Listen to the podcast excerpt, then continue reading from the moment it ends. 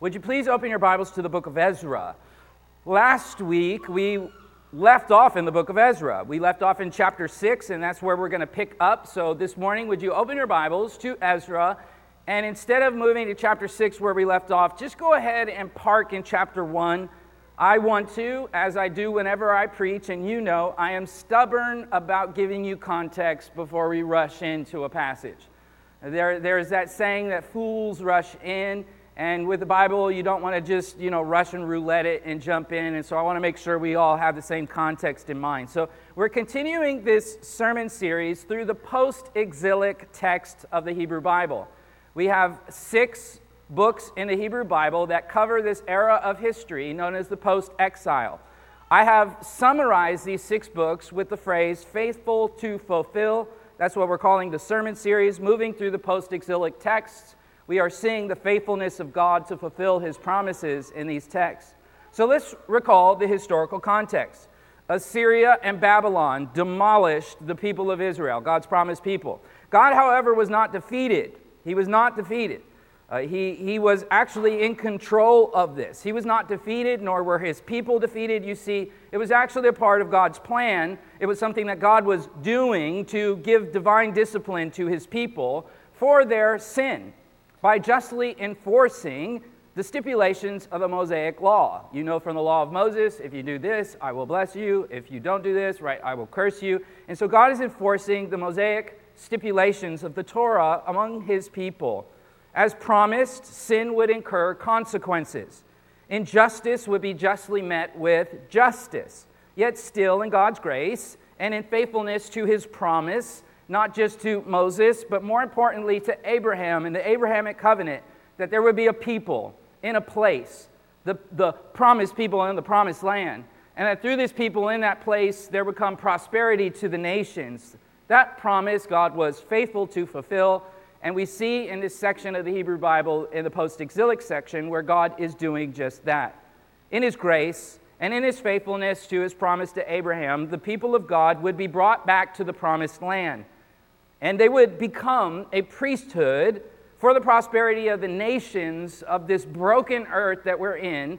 They would become a priesthood to the nations of the world who are in need of reconciliation with the God of heaven.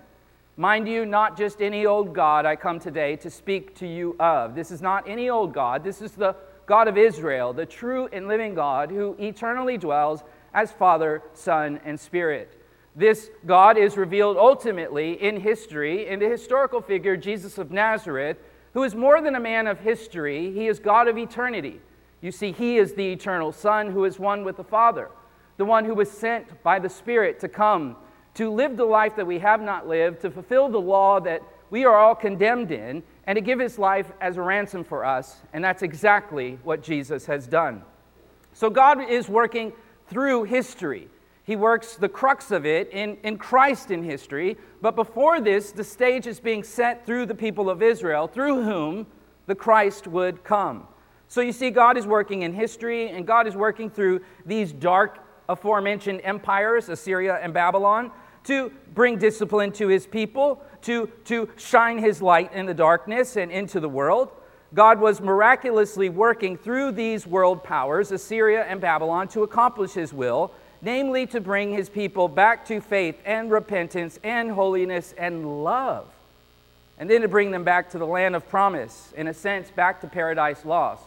So, this is the historical timeline where you, you see we are entering into this post exile. Here's the exile, and here they are coming back. They're coming back. The generations before who had lost their homeland in divine discipline for their sin at the hands of these foreign dark powers, Assyria and Babylon. Uh, Syria, respectively, executed the north, and Babylon exiled the south. The land, its homes, and its holy temple were reduced to ashes, and what was left of the people were in exile. But God, in his faithfulness to his promises, then used another foreign power. Bye bye, Assyria and Babylon. There's a new gangster in town, the Medo Persian Empire. And God used the Medo Persian Empire to ju- judge those nations, Assyria and Babylon, who cursed Israel. Those evil empires whose furnaces burned God's children into ashes would be judged now by the Medo Persian Empire. God was using all these dark empires these imperial powers, for his purposes. So the exiled Jews who were reduced to ash would now rise up like the mythical phoenix.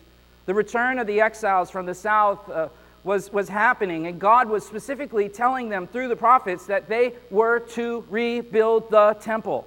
The temple was a crucial part of the aforementioned role of Israel as the priesthood in the earth for the prosperity of the nations, reconciling lost nations in, in the fallen creation to the God of heaven. Creation was and is fallen. We were made to live in the presence of God in an amazing garden of life and to be in direct, loving community with God. That's what the God of creation did. That's His love. That's what He made us for, to be in an intimate setting in His presence. That's what He made us for. And yet, sadly, humanity rebelled against the Creator and the giver of life. As a result, the just consequence was the removal of the people from God's presence. The giver of life we rebelled against, and so the just consequence of that is the taking back of life. I gave you life, you rebelled against me, now life is taken back. And so as a result, the creation itself is in a process of dying. Our bodies are in a process of dying. 10 out of 10 people die.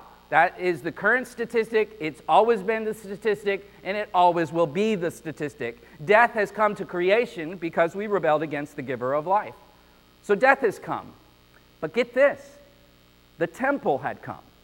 And the temple was a place that God gave to his people wherein they could look back on paradise lost. The temple was a picture of paradise lost. The temple was a picture of the, of the garden and the presence of God. And just as our mother and father enjoyed the presence of God in the garden, now God was revealing himself in that temple.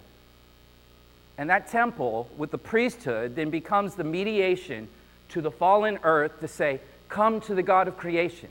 He's brought his presence back in the earth, and you can be reconciled to him. You see, in the temple, God's people would serve as priests.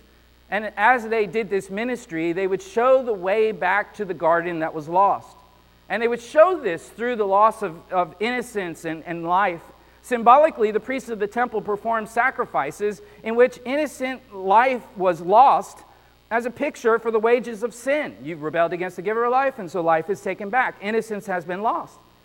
So, so the sacrifices are, are showing us and reminding us of the consequences of our sin, but the sacrifices are also giving us an ultimate picture and an ultimate hope that one day there will be a sacrifice that will end all sacrifices and make everything right with our Creator. That, of course, comes, spoiler alert, in Jesus, who is the Lamb of God who takes away the sins of the world and fulfills all these pictures that the temple and the priesthood were pointing fallen humanity to. So you see, in grace, God gave this holy calling to Israel. Israel in sin lost it, and so they were exiled. And now, by the grace of God again, the post exile, they're being brought back to the land to restore the temple. This restoration would come about in three particular waves of exiles coming back to the promised land. We studied the first wave, and now we're getting into the second wave. In 538, the Persian emperor, the Medo Persian Empire, the new gangster in town who wipes out Assyria and Babylon, basically controls, takes over their lands. The Persian emperor Cyrus God used to judge Babylon and liberate his, his people as post exiles in those lands. In 538, the ruler opened the doors, Cyrus, he opened the doors for this homecoming. Last week, I showed you a whole bunch of cool archaeology, too, just in terms of this historical figure that serves to show that, you know, the skeptics who want to say, oh, the Bible, you can't trust it, or whatever. Look, this is all corroborated in archaeology in the sands of time. So Cyrus comes in, he takes over these lands. Babylon uh, had taken the people out of their land, the people of Israel, used them as slaves, and, and eventually they sort of assimilated into the culture as well. So the Medo Empire, the Medo Persian Empire comes in, and they're basically like, hey, look, I, we're not tripping with the Jewish people. You know, we're not really tripping. A part of the way that they gain power when they take over lands, they look at the people who are occupied and they were like, hey, the, your last master was mean. We're not mean. We're, we're cool. We'll let you do what you want to do. Just kiss the ring and be loyal to us. And so that's how a lot of these empires gained their power. And the Medo Persian Empire was, was doing exactly that. And so they come in, and Cyrus is like, hey, there's all these Jewish people here. You guys, you guys obviously aren't from here. Um, you guys, where are you from? Oh, oh, that little place? Oh, okay. Well, all right. Well, hey, if you want to go back, you can go back. You can go home. And, and God uses this wicked imperial power to send his people home. And then God sends holy prophets to come, Haggai and Zechariah, who you see up here. Haggai and Zechariah come to the people and they, they bring the word of the Lord to the people. And they say, hey, people, what are you doing? what are you doing? You see, because God had liberated them and brought them back to the land and, and brought them there for building the temple because they got this really important ministry, priesthood, reconciling the whole planet to God, and God is bringing back the garden and all this cool stuff. They come back and they're like, you know, uh, okay, temple, uh, you know, let's, let's do a little weekend warrior. You know, let's go to Home Depot, get some supplies. And they started on it, and then they stopped. It's like mini projects around my house. There's just duct tape holding on things. I'm like, I'll get to it, honey and she's in kids' church. Otherwise, you would hear it amen from the back. But it, it's like you're just, you started and then you stopped. And so the prophets are sent by God to go, hey, what are you guys do? Like, what are you guys doing? And so last week I, I titled the message Back to Work because the prophets are saying, you guys need to get back to work. And this week I'm titling the message Back to Church and of course, I, I, have a play in my terms here because, of course, this is meant in no way to obscure the biblical distinction between Israel and the church. It's a play on something that I would like to pastorally apply from the passage that is before us today. Last week in my message, I applied the building of the ancient temple in this old dispensation of Israel. I applied the building of that temple in the promised land in that former age. I applied that to the new temple that God is building right now among us. You see, God is actually still building a temple. We are studying Israel's sacred calling to the promised land and Israel's sacred calling to be a priesthood and the importance of what the temple was and the, rebuilding of the temple. But it, it is important for us to remind ourselves that in this age, in this epoch, in this New Testament moment, the temple of God is said to be the church of Jesus Christ. 1 Corinthians 3, 1 Corinthians 6, Ephesians 2. I could go on. We are the temple. The Spirit of God indwells the church in this age. And so, with this in mind, as we're studying this section of Scripture and we look at Israel's failure to rebuild the temple, we also need to be challenged in this section of God's Word to think about our calling to build the temple that God has given to us in this age to build the church of Jesus Christ. Like Israel, like Israel, we have been given a priesthood to the nations. Uh, Peter calls us the royal priesthood. We've been given a priesthood to the nations to bring reconciliation between fallen and lost peoples of the earth to, to come to God for salvation. And to come to God not through the sacrifices of Moses and the temple of old, but through the once and for all sacrifice of Jesus, whose body was the temple of God, which by the Spirit we are joined in union with Him. That said, we mustn't look down on our brothers and sisters of faith in ancient days. We look at our brothers and sisters in ancient Israel for not building the temple, and we have to stop and reflect and go, you know what? We, we're prone to do the same thing, aren't we? God has given us a temple to build, and we're prone to put other things over it. The prophets in Israel called the people out. Uh, Haggai and Zechariah, they called the people out for putting family time over the temple. I do that. The, the, the, prophets called them out for putting home improvements and home renovations over the temple. You're making trips to Home Depot, you're making trips to IKEA, you're making trips to, you know, wherever, and you're busy doing all that while you're not putting the same amount of energy into building the temple. I use the examples uh, that I have just used because those are the examples that Haggai and Zechariah raise. And those kinds of examples, like our home and our family, Th- those are serious temptations because those sound like good things, and those are good things, and those are often the things that the enemy of God uses to dupe us and derail us. You know, you say, oh, you're not building the temple because you're busy smoking crack, you know, or you're busy like stabbing people. You know, you go like, I, I you know, I wouldn't, I'm not like stabbing people and smoking rocks or whatever. You know, like that's not. I haven't been tempted to do those uh, in my life. But see, it's the good things in our life, like, oh, family and like sports and, extra, like, you know, earning a paycheck and these things that are inherently good that the enemy is going to use to pull you away from doing the work that has been uniquely given to God's people. Things that no one else can do in this planet have been given to the church of Jesus Christ.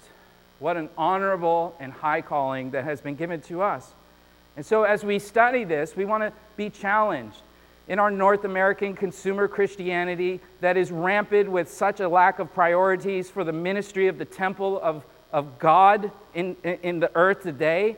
As we continue in Ezra, this application from one dispensation to another is it, it's fitting for the church in North America, especially in this peculiar hour in which we find ourselves. I have in mind the cultural moment of the so called post pandemic and polarized politics of the last few years that, that uh, candidly exposed quarrelsomeness, hypocrisy, division, misplaced priorities, and sin in the church of Jesus Christ. It resulted in many believers who flocked to echo chamber congregations to fit their socio cultural and political idols, and scores who stopped coming to church altogether. I was reading an article in Christianity Today on churches that have permanently closed. They didn't survive the last few years. According to a Barna study, one in three churchgoers dropped off in the last few years. Church membership has dropped below 50% for the first time in 2020. The last time these numbers were this low was in 1940. Studies are showing attendance is down. In another Christianity Today article, a journalist observed, and I quote, while people steadily returned to church services in the first half of 2021, the trend hit a plateau. Going into the third year since COVID 19, congregations and their leaders are left with the reality that the people who worshiped alongside them before may not be coming back. End quote. According to Lifeway research, the people who attended once a week and once a month before the pandemic drastically down. Now, historically, things in Israel were far worse, but we, as we come to the Word of God, want to apply the Word of God and be challenged by it in our particular context. What was true in ancient days is still true today because God's people are prone to wander from the work that has been given to them. And that's why it is a great gift of God for us to gather on Sunday, on Lord's Day, and to hear His word and hear the prophetic challenge of it tethered to the gospel, lest we get heaped with the guilt of the prophetic word and law and not hear of the one who will lift that guilt for us and empower us by His Spirit. God is faithful, church. Amen. God is faithful. He is faithful to carry us through. He is faithful to bring a, a, word to us that's hard in order to soften our hearts and to raise us up to know His joy and His purposes. So, God brought three waves back to the land in the post exilic era. We've been studying the first that came under Zerubbabel. And now we are getting into the second with the historical figure and the author of this book, Ezra whose turn it is now to bring a wave of people back to the homeland. Now, for those outside of the land, if you're taking a pilgrimage back into the land, the term that is used for this is aliyah. Uh, there's a pop singer, Aaliyah, who was, you know, hot, hot in the 90s or whatever. Aliyah is the term that is used when you're coming back into the land. It is the term that means literally like going up. It is a term for pilgrimage. So Zerubbabel led Aliyah. Ezra is now leading Aliyah. Ezra, Zerubbabel, um, Zerubbabel is, is tied to, in prophecy, he's tied to David. He is a descendant of David. Zerubbabel carries the seed of David, who has the promise of the Messiah who will come and restore the earth through God's temple and the priesthood.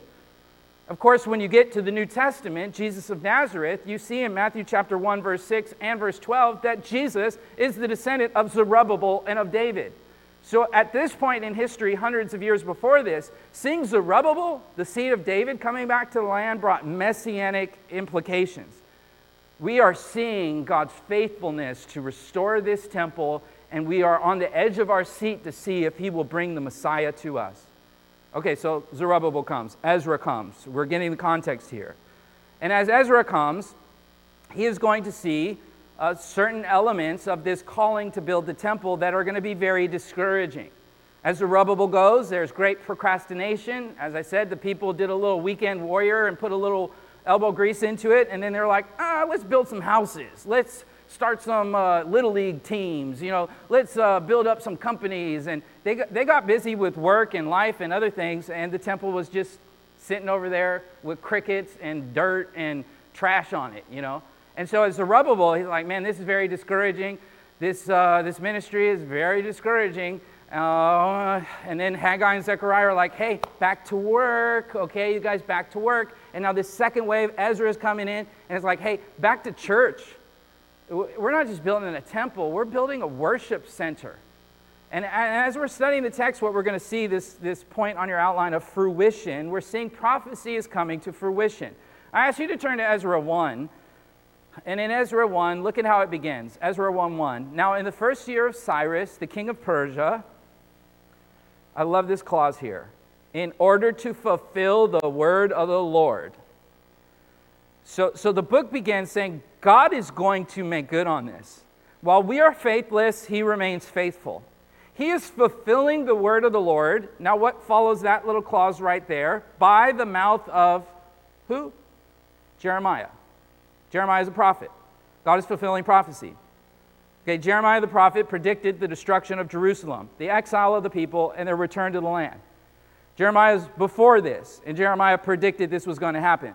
That they would get, they would catch a beat down, and that, and that God would use that to restore them and bring them back. In the 25th chapter of Jeremiah, the prophet actually specifies that the exile would last specifically 70 years. And by golly, this is exactly what happened and how long it lasted 70 years. Keep in mind, again, Jeremiah is saying this decades, like 60 years plus before this actually happens. We're going to catch a beat down, but that's okay because God's faithful and He'll bring us back in 70 years. Jeremiah himself, he's known as the weeping prophet. He was carried off to, to Egypt and he died outside of the land of promise. He didn't get to see this, but what he did see is written in prophecy. God will bring us back 70 years. In fact, some 67 years after he gave this prophecy, the prophet Daniel would be reading the prophecy of Jeremiah, and the prophet Daniel is going, Man, what's, what's up with this 70 years? What, what's up with this? I'm getting excited because, you know, Daniel's an exilic prophet too. He goes into exile. I mean, what's up with his 70 years? When is that going to pop off? And so, if you write down Daniel 9 and you study Daniel 9 this week, you'll see one of the most amazing prophecies in the book about Israel and the land and restoration and coming back. The thing is, long before Ezra, long before the book in front of us, the prophets said this day was going to come. And based on Ezra, we see God was stirring this day to come. He was fulfilling it. And so all props and respect go to him. Daniel was in exile. He served in Cyrus's imperial cabinet, if you recall from the book of Daniel. So Daniel might have even been in the ear of Cyrus, like, hey, bro, um, let me show you something. This is a prophecy. This scroll is a prophecy uh, uh, that our God gave generations before about this very thing that is happening in front of us, and it says that you are going to let the people go back to the land. He might have been in his ear. Uh, maybe Daniel would have not just said, Hey, let me show you Jeremiah. Maybe Daniel might have even said, Hey, Cyrus, let me show you Isaiah 44 28. Now, in case Isaiah 44 28 isn't familiar to you, let me just put it up here so that you can see it. What does Isaiah 40 Say, It is I who says of Jerusalem, She shall be inhabited, and the cities of Judah. They shall be built, and I will raise up her ruins. It is I who says to the depths of the sea, Be dried up, and I will make your rivers, rivers dry. That's God speaking. I, God, Jerusalem. Okay? It is I who says, God says, of, of Cyrus. God says Cyrus in Isaiah, long before Cyrus is on the scene. God prophesied, It is I who says of Cyrus, he is my shepherd, and he will perform all I desire. And he declares of Jerusalem, she will be built, and of the temple, your foundation will be laid. This is written 150 years before Cyrus, before, before Ezra wrote Ezra. The prophecy gives the name of a man who did not exist. He has now come into existence, and he is in control of all these lands and the occupied peoples, including the people of Israel. If you keep reading in Isaiah, this prophecy is it gives you goosebumps. If I had hair on my head, it would be standing up. It's just it's powerful. Uh, he goes on to describe in the, in the prophecy, he's calling, he's calling him by name. He, he details, the prophecy does, how God would use Cyrus to, to bring about his will and bringing the people back. And I, you've got chapter 44 in front of you. Let me show you chapter 45. In chapter 45, God actually says of Cyrus that he will anoint him as a servant to rattle the nations for the sake of Israel. Look at this. Thus says the Lord to Cyrus, his anointed. That's actually the phrase for Mashiach or Christ, the anointed one. Cyrus is his anointed, whom I have taken by my right hand to subdue the nations before him and to loose the loins of the kings, Assyria, Babylon, to open the doors before him so that the gates will not be shut. Why are you doing that, God? For the sake of Jacob, Yaakov, Jacob, my servant, Israel, my chosen one. I have called you by your name. I have given you a title of honor, though you have not known me. He doesn't exist. Of course, he doesn't know you. I have aroused him in righteousness, and I will make all of his ways smooth. He, speaking of Cyrus, will build my city and will let my exiles go free without any payment or reward, thus says the Lord of hosts. God spoke the word concerning Cyrus, and now in Ezra, not only has he spoken the word, he's stirring the spirit of Cyrus to do what his word said. I didn't just say it and leave you to figure it out. I said it, and now I'm making it happen. Now, here's the sad irony, as I've already, we've already, we've already reflected on. The sad irony is that God's own people weren't being stirred. They were sitting. Many of them chose to stay in Babylon. I talked about the waves that went back. Many of them said, I'm not going back. I, you know, Aliyah, Aliyah can go over there with that. I'm not trying to do Aliyah. I'm cool. These Medo Persians aren't that bad anyway. This is, this is way better than uh, Nebuchadnezzar and those guys. I, li- I like Cyrus. Cyrus, you know, he's, not, he's nice to us. I like this Persian stuff. They got the bomb kebabs, the koobideh, the dome, those little grape leaves with the meat on the inside, the Shirazi salad. I like the, the Persian rugs. Are you kidding me? I'm not going back to Israel. I'm staying right here with my Persian rug and my little meat grape leaves. You guys can aliyah all you want. Peace out. It was nice knowing you. Have fun. Think about it from Ezra's experience. He's never been there. The homeland of his people is not his home. On the one hand, it would have felt like a dream that after so many years of being in a foreign land, the Jewish people could go home, yet at the same time, the dream was apparently a nightmare for many who chose to stay in comfortable neighborhoods rather than sacrifice for the building of the temple. I mean, you, you can imagine if your parents were like got asylum status and immigrated here or whatever, and all you know is this culture. And then some man of God, some prophet comes to you and says, Yeah, you got to go back, be my witness. You're like, yeah, you got to get out of here with that because I'm not doing that. For those who wanted to honor God, they went back. Imagine the discouragement when they got to Jerusalem and they saw the scene of the building site in Jerusalem after 15, 16 years of it being untouched. And, and, and, and you come and you sacrifice everything. You, you leave your Persian rugs and all that good stuff, and you, you sacrifice the suburban dream and you go and you say, I'm going to build God's church, I'm going to build God's temple, I'm going to sacrifice to serve this city. And you get down there and you look around, and everybody's got, everyone's just playing, playing soccer, basketball, painting their houses, and, and you're like looking at the site and you're going, Are we supposed to be like back to work, back to church? Okay, I, I hope this is helping you appreciate the text that's in front of you. All of that to get us to chapter 6. Yes, I'll try and get us out on time. Okay, chapter 6. The favor of God. God's bringing it to fruition, and now God's giving favor. Chapter 6, where we left off in verse 13. Let's move quickly. Then Tattenai, the governor of the province beyond the river, Shethar Bozenai, and their colleagues carried out the decree with all diligence, just as King Darius, Darius had sent. So Tattenai, if you recall from last week, he's a pagan government worker. The government gave the people the green light to go home and to build in fulfillment of prophecy. The, re, the, the rebuilding of the temple, of course, was at a, at a standstill because people were like, eh, let's, let's, let's go do stuff for ourselves. You know, I need to have a little me time. I need to treat yourself. And they just kept treating themselves and left the temple. Okay? This, they gave them the green light the green light wasn't a passive green light either because the verse describes the government workers, their colleagues, as we just read. Uh, they themselves carried out the decree with all diligence. Do you see that? So, again, the irony that the, the pagan imperial oppressive powers are actually working harder than the people of God. The, the work for diligence here is one that means quickly and speedily. In other words, they were not lollygagging, the pagan government workers. They were actually active in trying to help the people rebuild their temple. It is worth noting that for the word uh, for uh, speedily or quickly here that is used in the text, it is actually of Persian derivation.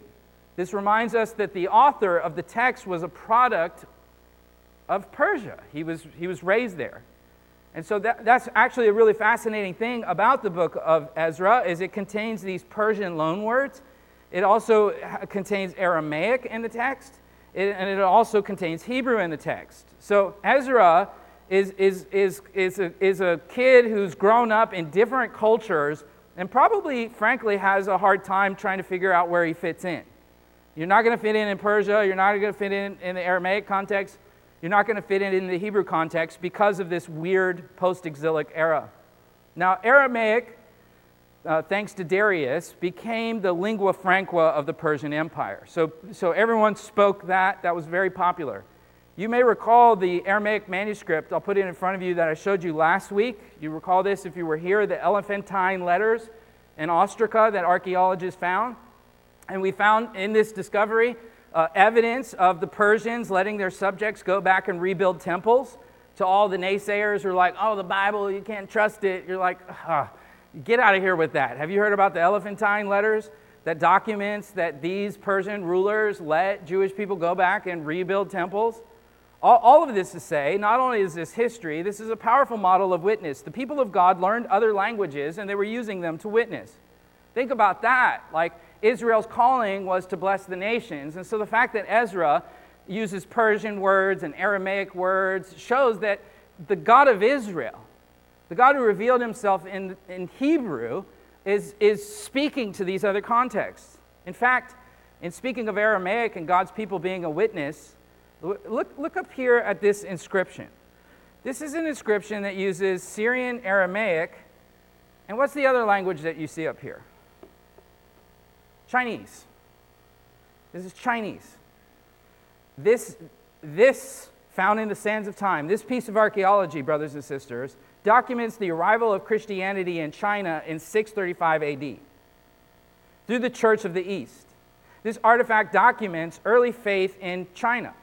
The monument or the stele is believed to have been buried in the 800s because there was a wave of persecution against Christians. It was unearthed in the Ming Dynasty in the 1600s.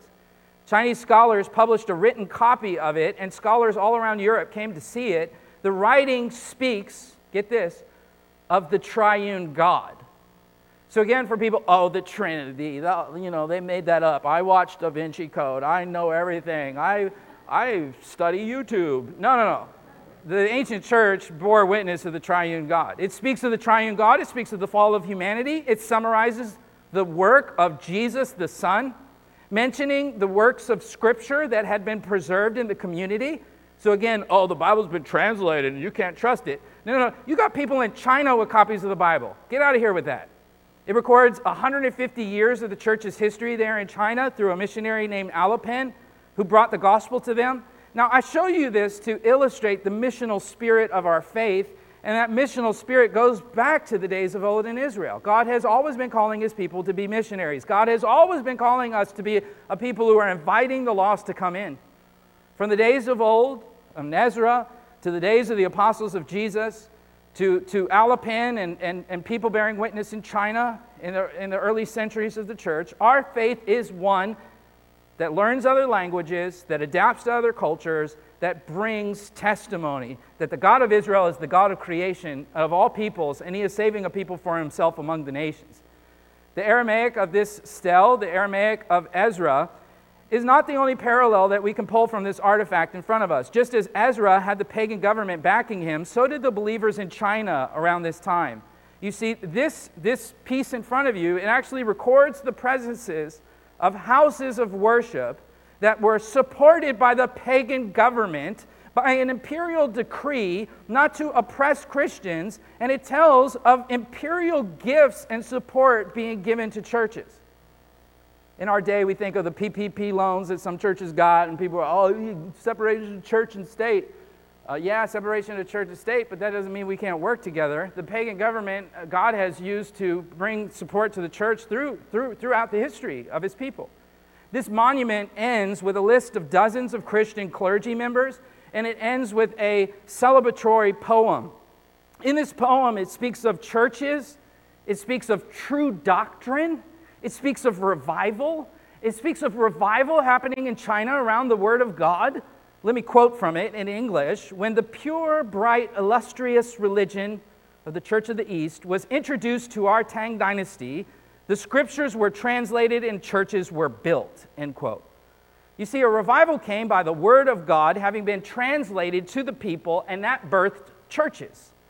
Verse 14 of Ezra, look back at it. The elders of the Jews were successful in building through the prophesying of Haggai the prophet and Zechariah. Just as what was happening in China at this time, that's what was happening for Ezra. They brought the word of God, and God was building his temple. You bring the Word of God, and that's how lives change. That's how people are saved. This is a word that we need to hear in North America because many churches are thinking, no, no, no, you like we got to get smoke machines and lights and you know we got all this, you know, this celebrity culture and whatever, you know, we got to get that and then people no, you don't need all that. You need the word of God. The word of God to quote theologian uh, Dr. Schaeffer, the word of God, look at this is the agency by which faith is generated. It is written, faith cometh by hearing, and hearing by the word of God, Romans 10 17. In the same connection, the apostle declares the scriptures are able to make thee wise unto salvation, 2 Timothy 3.15. And Peter states that it is through great, precious promises that men may be partakers of the divine nature. The psalmist declares that the law of the Lord is perfect, converting the soul. So also as water, the word of God cooperates with the spirit in the accomplishment of new birth. John 3, being born again not of the corruptible seed but of incorruptible by the word of god 1 peter 1.23 people get saved through the word of god. That's why we preach the word of god. And we realize that people are going to think that's foolishness. These long sermons ain't going to do nothing. People aren't going to want to come back. No no no. God uses the preaching of his word to change our lives brothers and sisters. Historically the greatest revivals of god's people from israel to the church have always centered in the Spirit of God moving through the Word of God, saving sinners and transforming lives. In our tradition as Protestants, this is very clear in our tradition. In fact, if you're free on Wednesday nights, the little shameless plug here, Wednesday night, 7 o'clock, this room, I'm going to be lecturing on the Protestant Reformation. So consider all yourselves invited. We're going to have a grand time. And as you may know, one of the key figures in the Protestant Reformation was this guy named Martin Luther. Martin Luther was a student of the scriptures who began to bring the Bible to the people. He took it from the original languages and he translated it. Just as Ezra drops, drops knowledge in Aramaic and uses Persian words, Luther took the Bible and started translating it for the people. And what happened with Luther? A great reformation happened around him that blew up and exploded all around Europe. Now they asked Luther, Bro, how did you do it? Like, how did you do it? Like, what? Luther, how did you do it? In Luther's own words, I'll put them in front of you. Here's what he said I simply taught, preached, and wrote God's word. Otherwise, I did nothing. And while I slept or drank Wittenberg beer with my friends Philip and Amsdorf, the word of God so greatly weakened the papacy that no prince or emperor ever inflicted such losses upon it. I did nothing. The word did everything. Had I desired to foment trouble, I could have brought great bloodshed abroad, uh, abroad Germany. Indeed, I could have started such a game with the emperor and it wouldn't, wouldn't have been safe, but what would it have been? Mere fool's play. I did nothing. I let the word do its work. What do you suppose is Satan's thought when one tries to do a thing by kicking up a row? He sits back in hell and thinks, oh, what a fine game the poor fools are up to now. But when we spread the word, of lo- uh, the word alone and let it alone do the work, that distresses the devil. For it is almighty, and it takes captive the hearts. And when the hearts are captured, the work will fall of itself. I was just having drinks with my homies I didn't do anything. The Word did everything. That's the Matt Jones paraphrase of Luther. It is the Word of God that does the work as the Spirit moves, and the church is faithful to lift up the sacred text in high proclamation. We lift it high in proclamation, and we bring it low to the streets where people are. And the proof is in the pudding. There are millions and millions of people around the world who say their lives are changed by this book. Keep in mind, these are not just lives of the lost who are converted by the word. These are the lives of the redeemed who hang on to the word of God. This is why it is so important for us as believers to sit under regular teaching of the word of God in fellowship with saints in a local church. Because it is the word that builds. And that is what Ezra was experiencing. Look back at the text, verse 14. The elders were successful in building through the word, Haggai and Zechariah. And then it says what in verse 14? And they finished building. If you were reading straight through Ezra from chapter 1 up to this point, you may wonder about the absence at this point of Zerubbabel. Remember, we talked about old Zerubbabel in the first wave? Notice he's not mentioned here in verse 14. This could be the case that he died in the process, in which case, this is a reminder to us that God's work needs to be intergenerational. We need generations going before us who are working for something that they cannot see. The pastor who started this church in the 1950s, I had the pleasure of meeting him. They started a church that they could not see. And that, and that work carries on.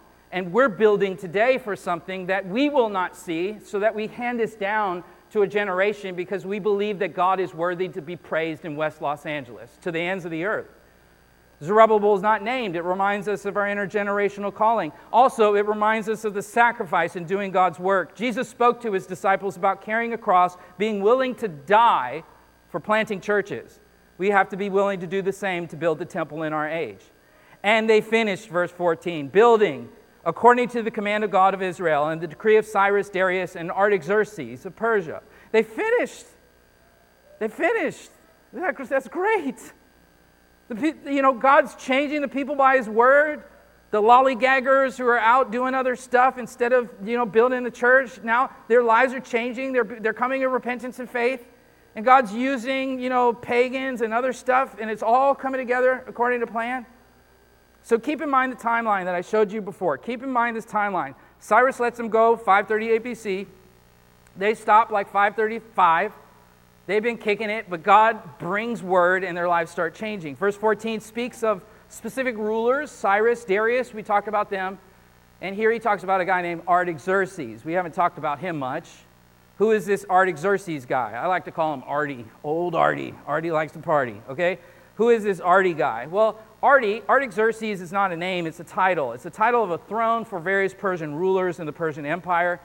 Uh, originally, it wouldn't even sound like Artaxerxes. It would sound like Ar- Arkasta Shasta, which is kind of a mouthful, right? But uh, Art, Artie is a lot easier to say, so we'll just talk about Artie. If you are a student of history, there, it gets a little frustrating and hard because there's a whole bunch of Arties.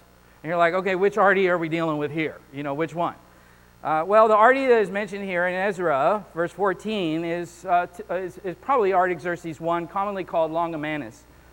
He is the son of Xerxes, who is the famous ruler uh, uh, Ahasuerus, who we actually read about in the book of Esther, who we are going to be studying in this sermon series. Actually, we're going to go through the book of Esther. So he was a man of war and bloodshed. He was a shrewd politician who was very interested in power and he wanted to have more of it. That said, it is all the more incredible knowing the bloodthirst of this man and the darkness of this man that God was using this man to shine his light and love. God is so uh, countercultural. Like, He just blows your wig back. Like, He takes the weak to shame the strong, He takes the foolish to shame the wise. He takes a pagan, corrupt guy and uses that to, like, show His righteousness and truth and love. Verse 14 The people were successful. They finished building according to the command of the God of Israel and the decree of, of Artaxerxes, Darius, and Cyrus. There's something that's cool here in the verse that you miss if you're just reading in English the word for command and the word for decree. So you have the command of God and then you have the decree of Cyrus at all. Now, the word for command, listen, it's ta'am, ta'am, and the word for decree is ta'em.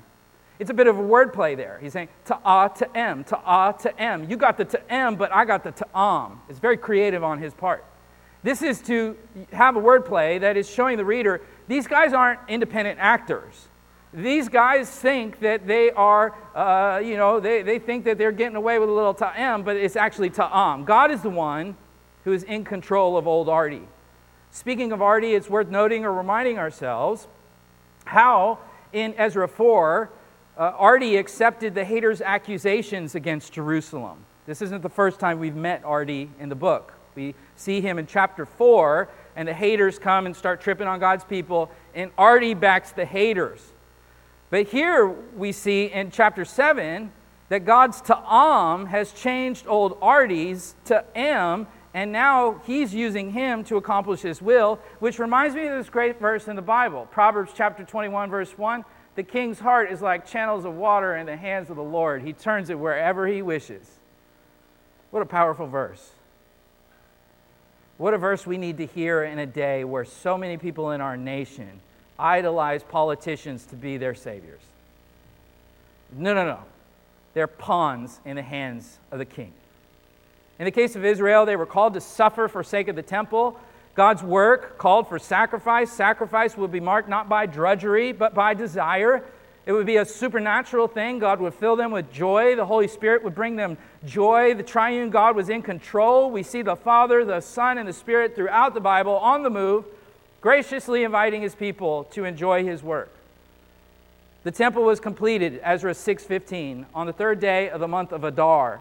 It was the sixth year of the reign of Darius. So they experienced success.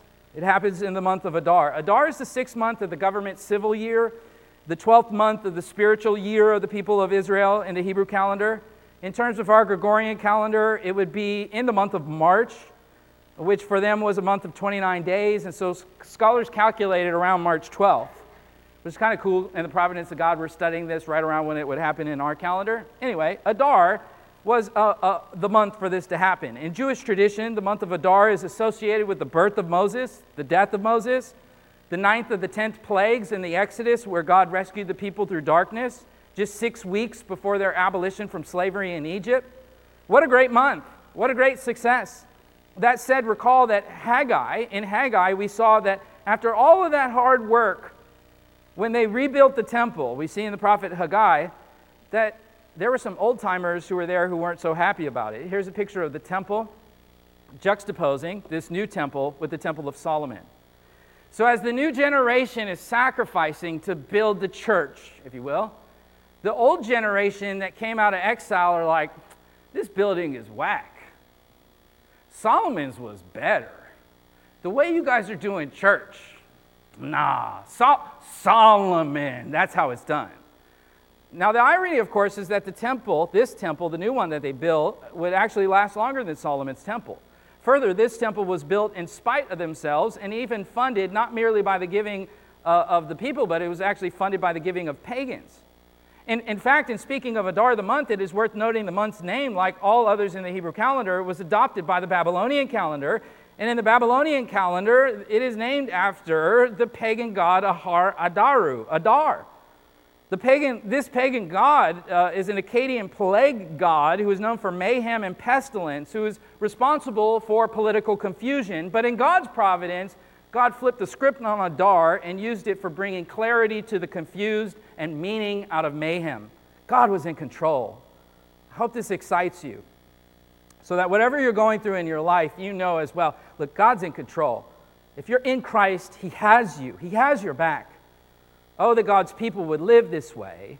As the psalmist remind us, do not put your trust in princes, in mortals, in whom there is no hope. Happy are those whose help is in the God of Jacob, whose hope is in the Lord their God. Psalm 146, verse 3 and 5. Don't put your hope in earthly powers, put your hope in the heavenly sovereign over all things. This brings the people to festivity. Verse 16, we read that the sons of Israel, the priests and the Levites, and the rest of the exiles celebrated the dedication of the house of God with joy. The wording here is very interesting. It speaks of the sons of Israel and not the Jewish people. Uh, scholars note that the sons of Israel is a technical term that is used in the Old Testament for the covenant people. Keep in mind the 12 tribes, 10 of them in the north wiped out by Assyria and scattered. This is why people talk about the 10 lost tribes. And cult groups love that because they're like, we're the lost tribes. No, you're not. Get out of here with that. But, you know, the 10 lost tribes. And then you had a couple of tribes left in the south that were brought into, into Babylon, right? So you, you have maybe not everyone there, but Ezra says, no, everyone is here. These are the sons of Israel. They represent us all. Ain't nobody lost. God got them all, and they're all right here. And we're having a dedication. And the word in the Hebrew for dedication here is get this Hanukkah, which makes us think of the contemporary celebration of Hanukkah uh, that, that took place in the intertestamental area just, just before Jesus, which uh, Jesus himself celebrated in the Gospel of John. And that was also a celebration of a cleansing of the temple. This is the first Hanukkah before the contemporary Hanukkah that our, our friends in the Jewish community celebrate today. They offered, verse 17, Hanukkah for the temple. They offered 100 bulls, 200 rams, 400 lambs, and a sin offering for all of, uh, all of Israel 12 male goats, representing the 12 tribes. Now, a sin offering is something that you offer to acknowledge that you're a sinner. And something that is alive gives its life in place of you. Blood is shed, reminding you of what you deserve. Something is taking your place, is taking punishment for you. The sacrifice is looking forward, of course, to the one who will come, who will fulfill all of these things. Keep in mind, I shared with you about what the prophet described that, you know, hey, isn't this great? We're having Hanukkah, we got the temple, and there were some people there in the church who were just, this is whack. This is, uh. Solomon, Solomon, if you want to read about Solomon's dedication ceremony, go to 1 Kings 8. Just write it down. We're not going to go there. But uh, Ezra has 400 lambs, just to put things in perspective. Solomon had 120,000 lambs. So this would have been discouraging, particularly for young people who are coming and they're, and, and they're experiencing revival. And then you have people whose motives aren't pure and they're just looking back, comparing. They're looking back, comparing. This isn't the same. This isn't the way it used to be. Might I say pastorally that many believers, in my experience, grow cold in their walk with God because instead of looking forward in hope or looking to the present in gratefulness, instead of that, they look to the past and they compare. Well, well, back in the past, and that inevitably leads to complaining and coldness rather than, rather than a quest for what is right and what is good in the building of God's people. You can look back in your spiritual life and think about, man, those days when you used to sing better than you do now, or you used to read your Bible more than you do now, and you used to do this and that, and you romanticize those days back there, and you fail to see what God is calling you to right now in the present and what He has in store for you in the future.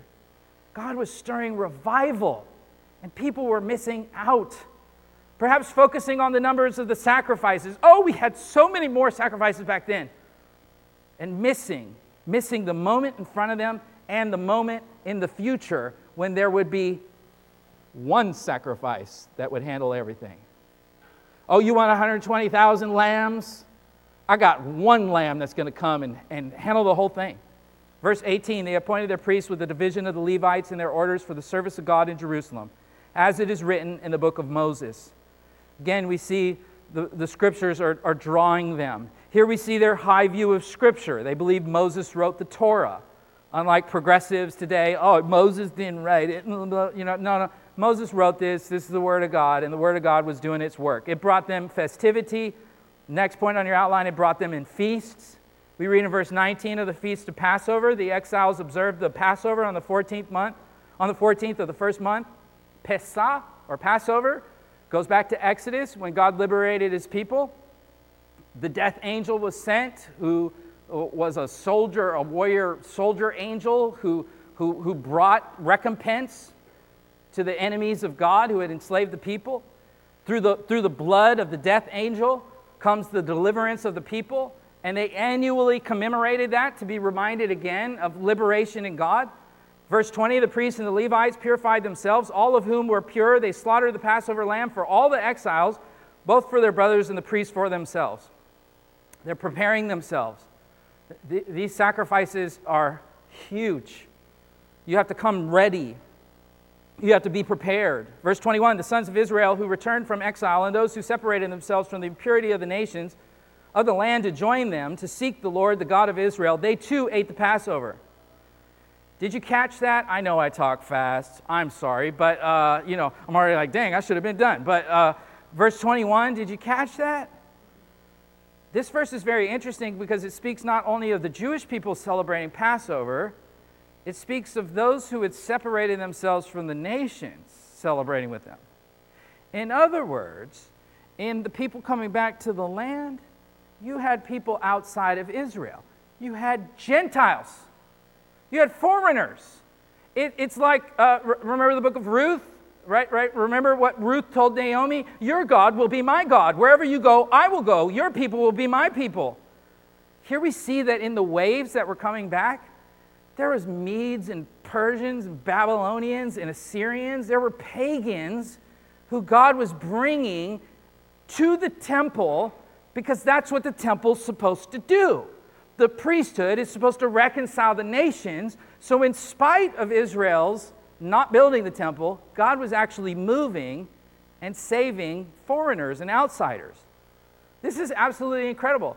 In, in, in, the introduction of the message, I quoted from the Christianity Today article about how churches are dwindling, and that's kind of my play on get back to church or whatever.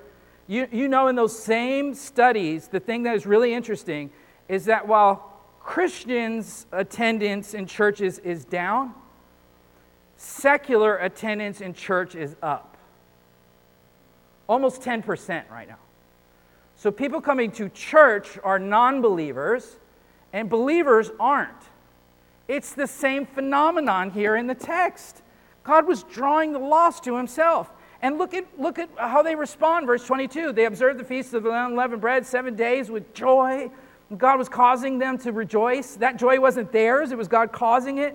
And turned their heart of the king of Assyria towards them to encourage them in the work of the house of God and the God of Israel.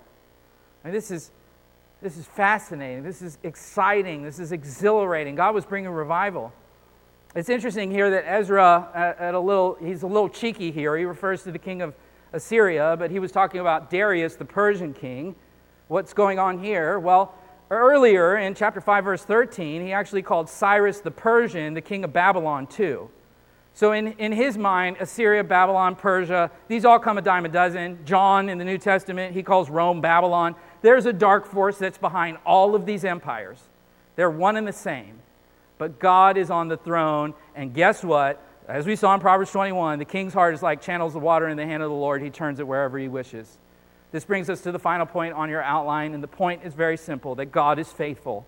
The narrative moves now from this close here in chapter 6 into chapter 7. He's actually transitioned at this point from Aramaic into talking Hebrew as he talks about the, the, the feasts and whatnot. And now, as we step into chapter 7, we fast forward actually several decades to describe another band of immigrants. And we're going to pick this up next week, um, but quickly, let's just read the beginning of it and then we'll stop.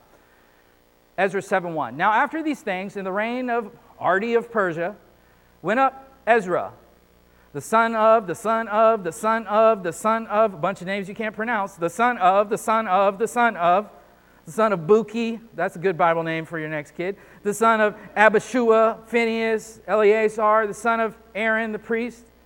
Verse 6 Then Ezra went up from Babylon, and he was a scribe skilled in the law of Moses, which the Lord God of Israel had given him, and the king granted him all that he requested because the hand of the Lord, his God, was upon them. Okay? God's hand. God's one who's faithful. Chapter 7, this is the first time we meet Ezra. We've been talking about Ezra because he's the author. So, all the way up to this point, Ezra hasn't even been there yet. Because again, he's, he's, he's Jewish, but he grew up in captivity. That's all, that's all that he knew. And as I was illustrating before, he knows some Persian, he's sprinkling in Aramaic, he's got his Hebrew down. He's, he's a, a tricultural kid. And it's in chapter 7 that he gets to go back. It's the first time that he is mentioned. So all of this history was just hearsay for him. He hadn't seen it himself. The chances are that when Cyrus made the decree to go back, Ezra wasn't even alive yet. So this is history that he's only studied. And now in chapter 7, he's tasting it. I think in my own life, I did a, a PhD on church history in post war Los Angeles.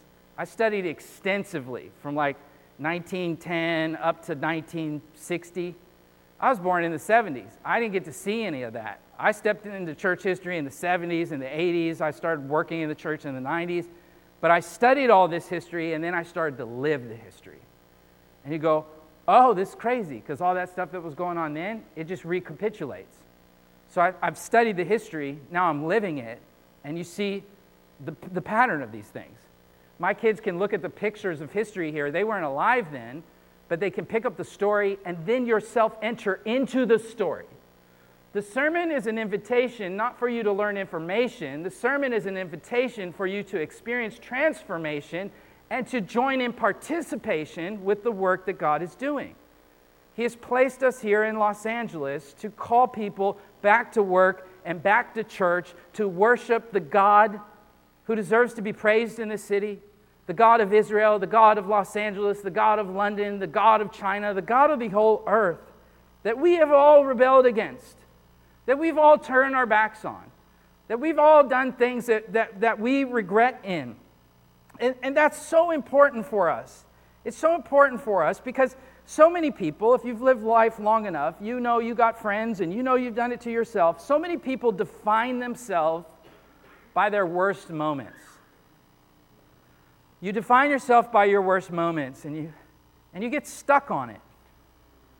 You get stuck on that thing that you did the thing that you keep doing, that thing that happened to you, that person you lost. You get stuck.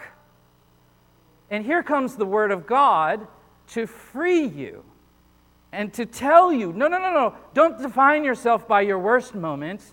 Define yourself by the cross of Jesus Christ, who took all your worst moments and more upon himself in order to give you life and to make you a part of his temple, in whom he is drawing the nations in to come and to be saved.